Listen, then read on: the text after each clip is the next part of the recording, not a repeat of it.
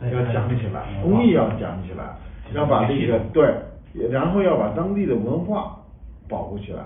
所以你在那个下到基层去，要拍他们种树，拍他们护树，拍他们摘茶叶，拍他们的这个欢联欢，拍他们的，要拍他们当地最土的、最古老的那些事儿，那些故事。好这个通过这个呢，来，我们要。我们这个思想，不管挂牌子哪天挂，是谁去挂，但是我们要做的是认真的把联合国的思想和要求掌握了。联合国就这个这项工作的基本的思想要求是什么？是把我们人类古老文明中的农业文明，包括农业的种子，包括农业的耕种。包括农业的收割，整个农业的文化都保护下来，而这些呢是 FAO 联合国联盟组织它的一项重要的工作，就是农业呃文化和遗传的这种整体的保护工作。所以这项工作呢，我们挂牌儿只是他们推动工作的一个手段。是的。我们呢，今天就非常清楚的加入到这项工作之。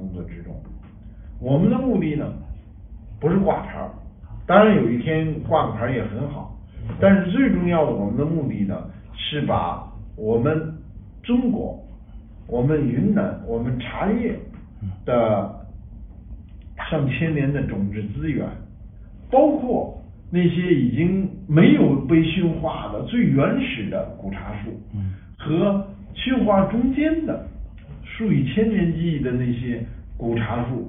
还有驯化之后的，但是也有历经百年千年那些古茶树，这些种植资源的保护、当地文化的保护，以及从育种、采摘、呃养树、种树，以及这个茶叶的后期加工，这些我们我们把这些工作做在前面，最后做到什么程度了？它这个对于。它的市份价值到什么程度了？我们什么时候去申请牌子？那这个可以，我想我们在工作进展之中呢，可以随时的再去探讨，再看哪些地方政府啊和企业啊愿意支持。但是毫无疑问的，我们这些工作都是很有价值，并且我们希望你们在呃一线的这些工作呢要有记录。有报告，我们随时把这些成绩报告给联合国。呃，联合国联盟组织把你们的实践、我们的实践作为一个样板推动。